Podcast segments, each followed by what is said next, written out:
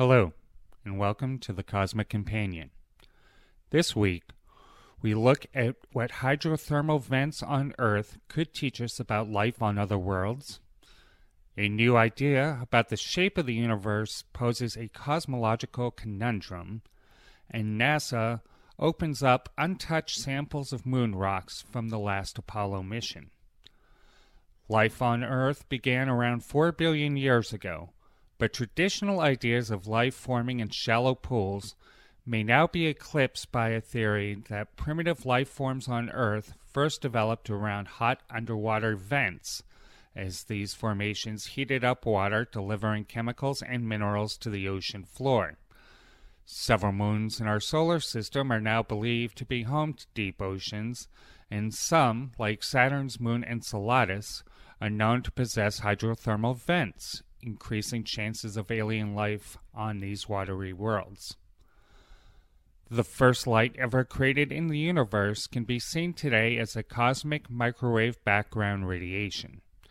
New studies of this light show the structure of the universe may be closed, like a sphere. If this is true, then this finding contradicts other measurements, including observations of distant supernovae, which suggests the universe is flat.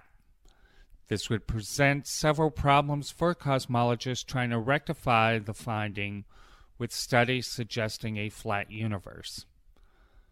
Further studies will be needed to be conducted with more detailed observations of the microwave background in order to determine the overall shape of the observable universe. On November 5th, NASA opened containers containing lunar samples collected by astronauts in 1972.